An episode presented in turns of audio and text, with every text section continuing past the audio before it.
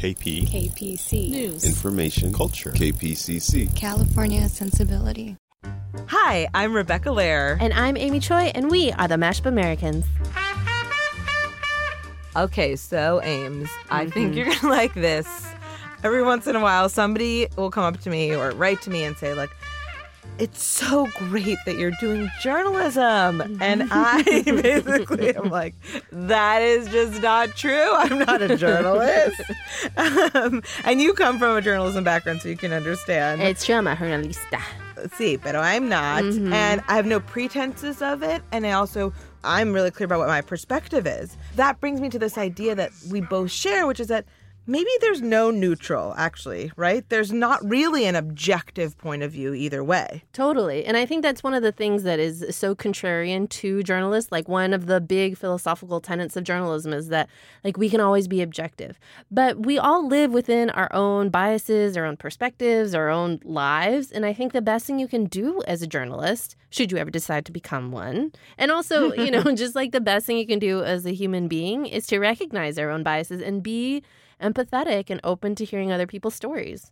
That brings me to our guest today, the magnificent Maria Hinojosa. Ah, love her. is- You've probably heard her on NPR. She is the host of Latino USA. She is the president and founder of Futuro Media Group.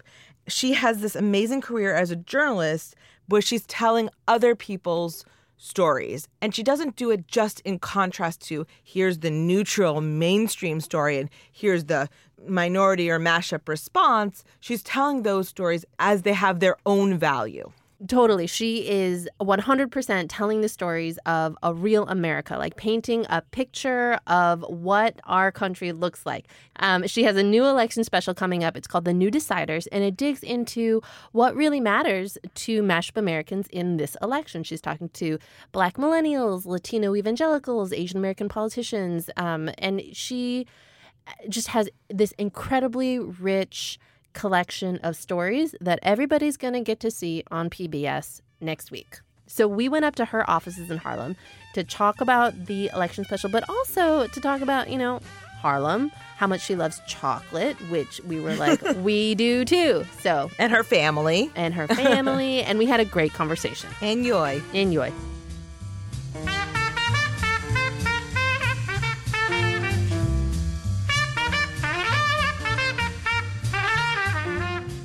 So, Maria, how do you mash up? every day. Yeah, that's a good one. No, I mean I literally mash up every day Yeah. because everything from the moment that I wake up is like a mashup. Um, you know, I wake up and there's jazz playing on the radio, which is on 24 hours. I'm making café bustelo. Mm-hmm. is decaf, but I am drinking my café bustelo. You know, my kids are mashed up Yeah. because they're Dominican, Mexican, American, right? So, and New Yorkers to boot.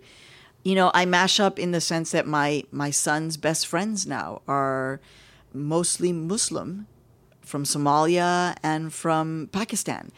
But he's studying Chinese. Yeah. And he wants to go, you know, do a semester abroad in Paris to look at fashion. You know, right outside on the street corner, there are women in full African attire who sit outside of the, the subway stop on 125th Street, the A train, you know, that historic train.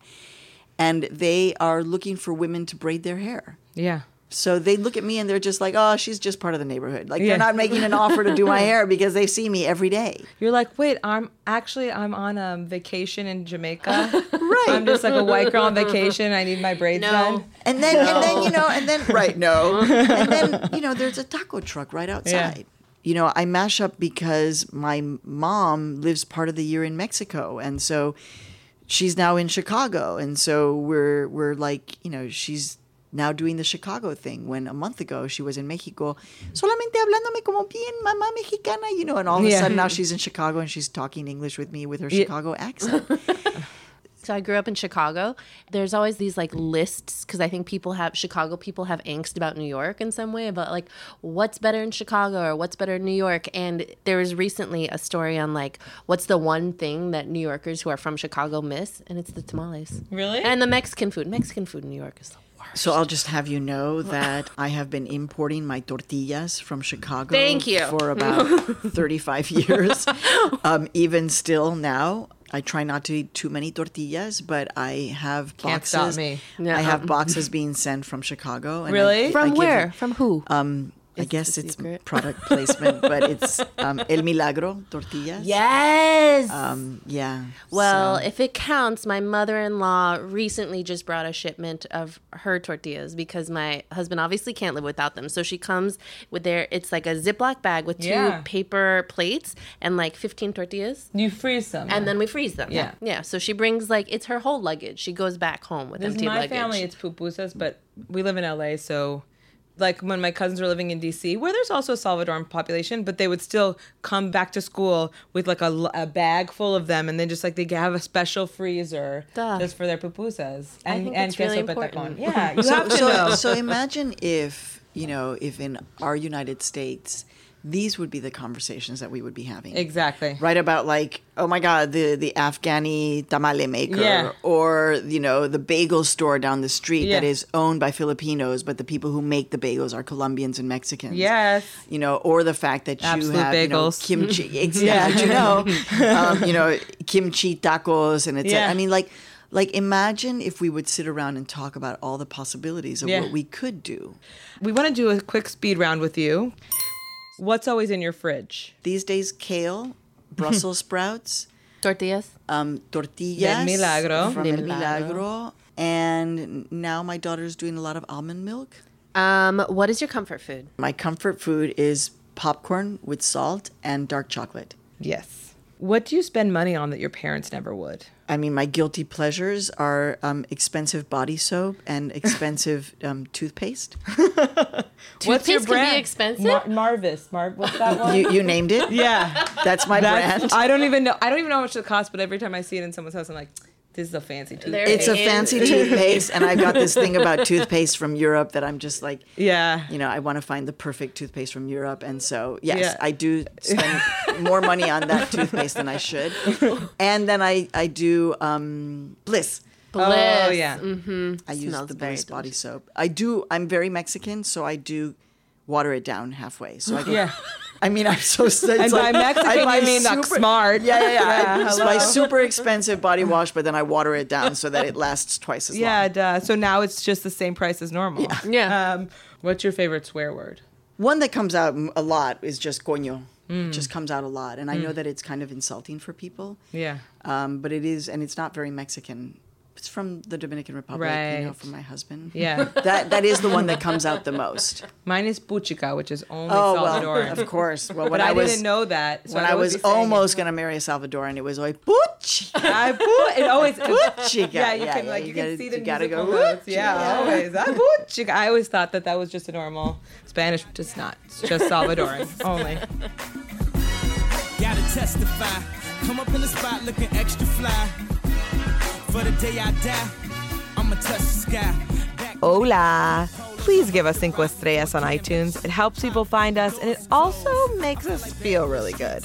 iTunes.com slash mashup, cinco estrellas. Gracias. my mama hopped in that U-Haul van. Any pessimists, I ain't talk to them. Plus, I ain't had no phone in my apartment. like just getting off of the subway and walking to the office it was this kind of incredible and immediate immersion in mashup america you know we think that we're really lucky we li- we're like in la and we're in new york that we're already in such a diverse community and, and more so than i think in a lot of places in the us but here you really feel it and see it and smell it and hear it more than anywhere else So that's why we wanted to be in Harlem. I mean, I live in Harlem. I have for almost 20 years now.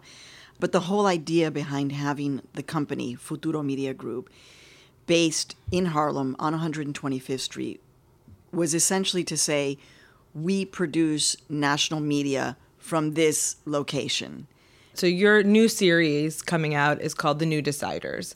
What does it mean to be a decider in the US? Is kind of is it wealth and then therefore an ability to make change or have influence? I mean, what is when you think about the new deciders, what what does that mean? the emphasis for this PBS election special is about how um, people of color, immigrants, uh, Muslim Americans, Arab Americans, Latino evangelicals, um, how they're getting engaged, right?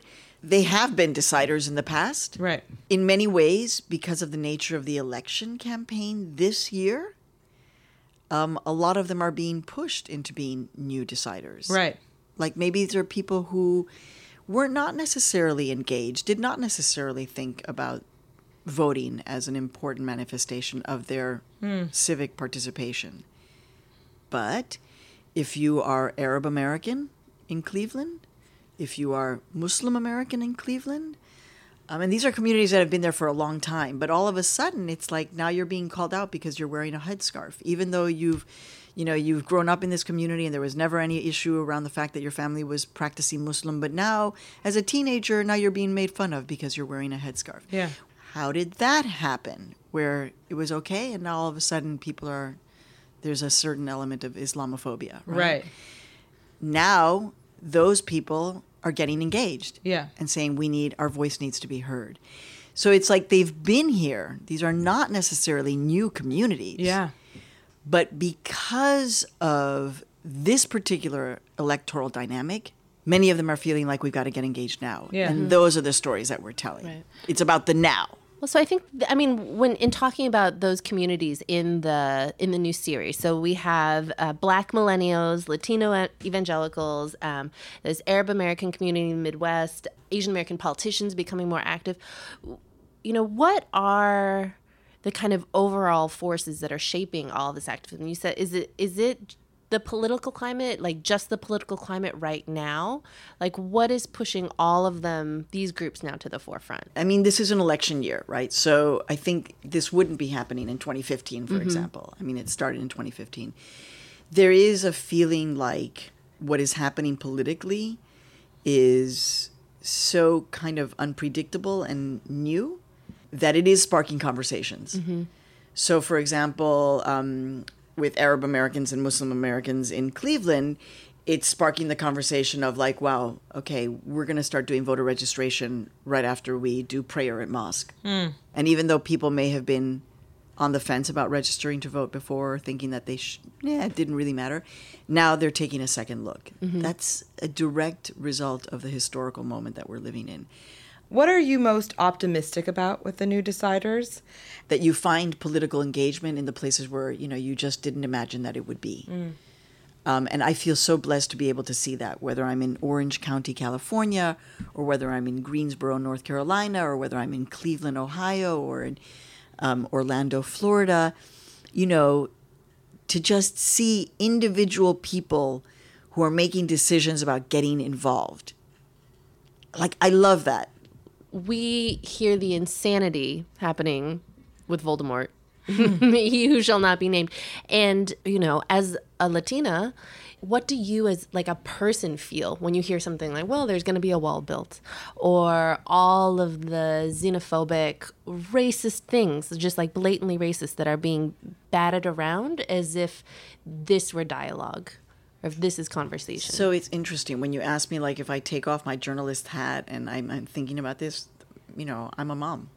Right. So I'm thinking about how this is impacting my kids. And my kids are not little kids. My son is 20, my daughter's 18.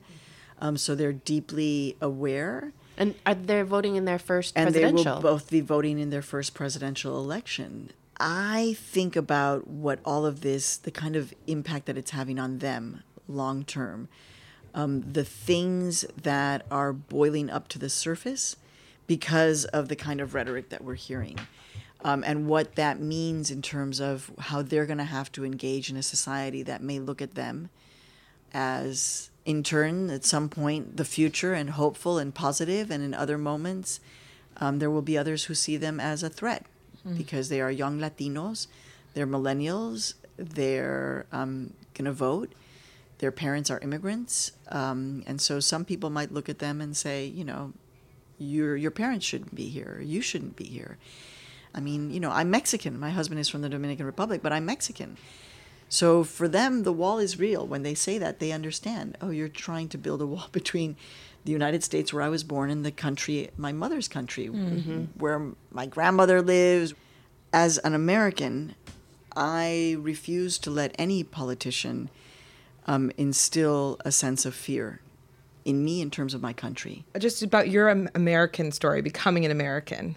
When did that happen? And did being a journalist have something to do with deciding to become an American? So the American citizen decision happened in the late 1980s for me. Mm-hmm. Um, and truly, it happened because I was very happy traveling with my green card Yeah. and my green Mexican passport. I loved it. I felt like I had the best of both worlds. Mm-hmm. But one day in the mid 1980s, um, when I was actually doing budding journalism as a college student and I was reporting about Central American refugees, like we are now, but this is at the height of um, Part of the war. uh, of the wars in Central America. And I came back to the United States. I, I flew in from I don't know what country, and I, you know, got into JFK, and I just had this moment where I felt like, oh my gosh, one day I'm going to be coming through that line, and they're going to take my green card, and they're going to say, yeah, no, mm-hmm. nope, yeah, your green card has been revoked. Mm. And then I'm standing there like, what, what do you mean? And they're like, yep, sorry, it's been revoked. And so that was the thing that made me say, hold on a second. Mm. I never want that to happen. And I never want to be in that position. So actually, it was a little bit of like, oh, I don't know if I can feel really protected without hmm. my citizenship. Like, I really was going to be coming back to this country. Yeah. Not this illusion, like one day I'm just going to pick it all up and move to Mexico. Like, I had to realize, like, no, you live here. So that was the American citizenship part. And and of course because I was also a journalist just like like I can't be reporting on people voting and not be able to do that myself. And hmm. you know, so there was that. The becoming an American per se, I think it was probably when I was getting ready to give birth to my son. And when I was telling my husband, well, I don't know, you know, I really loved growing up with my Mexican passport.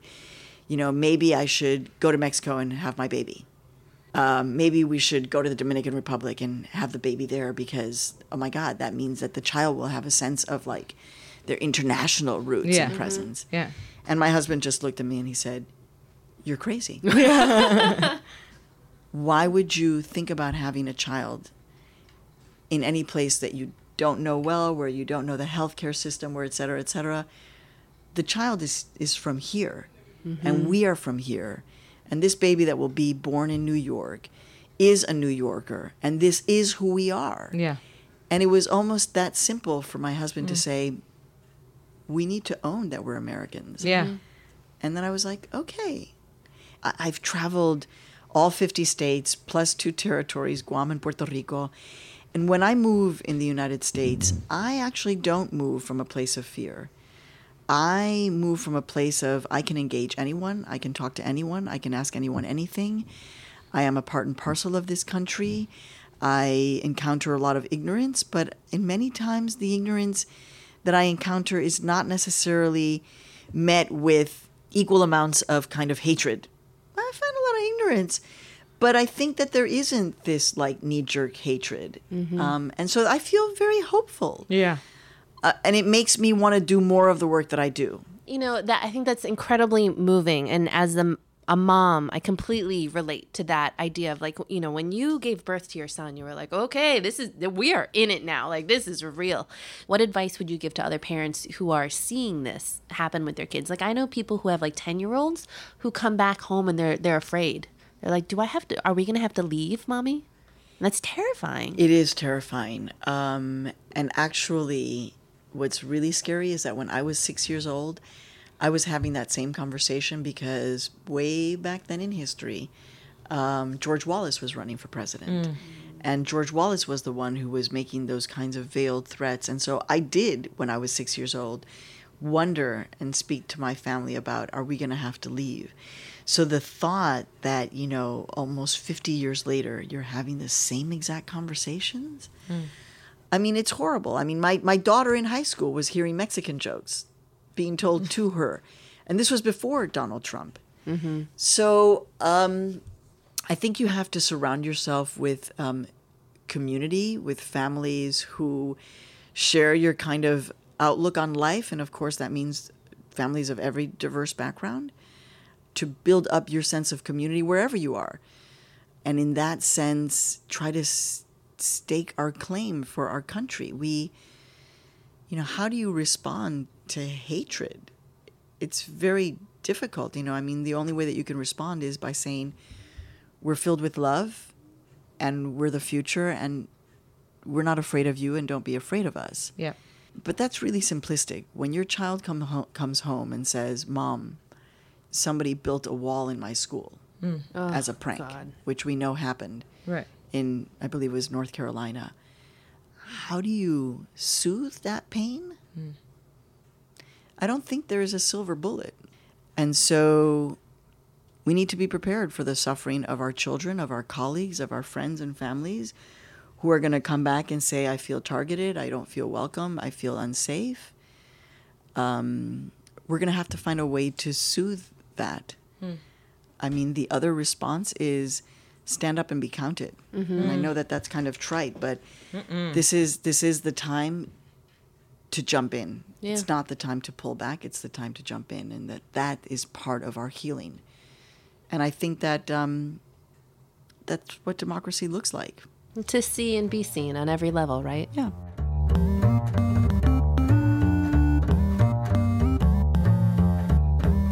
We want to hear about what's important to you this election. So come join us at facebook.com slash mashupamericans and tell us your stories.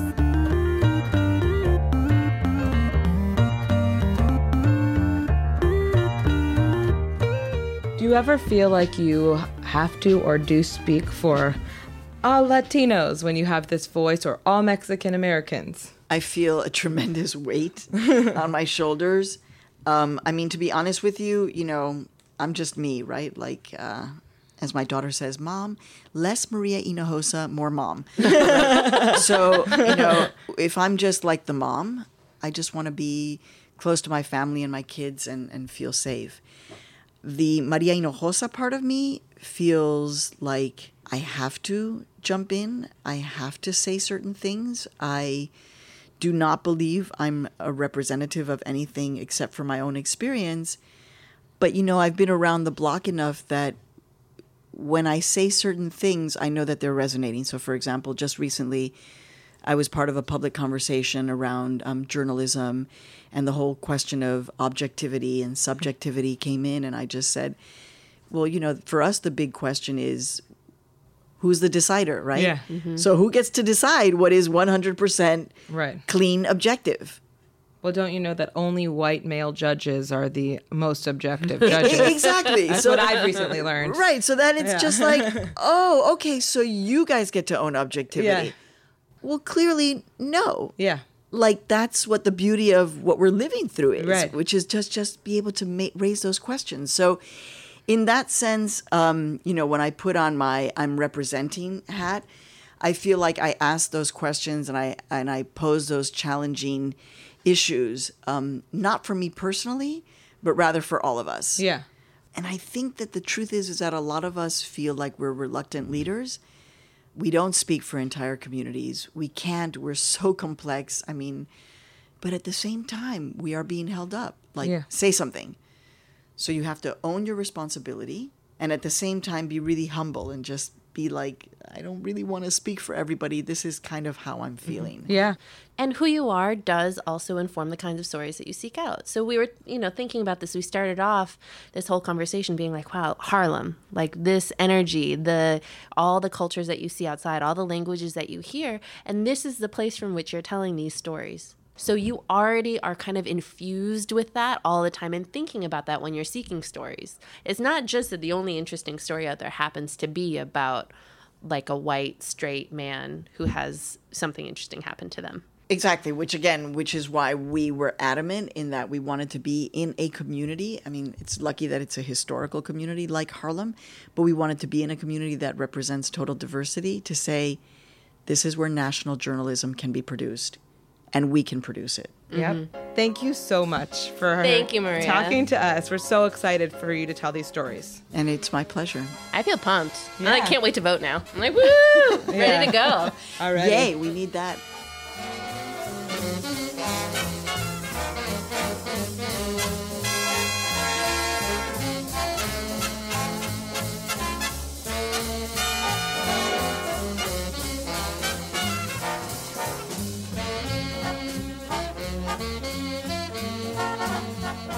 That was Maria Hinojosa, president of Futuro Media Group and executive producer and host of Latino USA. Check her out on Twitter at Maria underscore Hinojosa. I am fired up. I'm ready to get my notebook, get on the road, go to press conferences, be a journalist. Oh, really? Is that, are you really? Mm, no, not really. But I'll watch Maria do it. Yeah, I think let's leave that to her. We do our thing.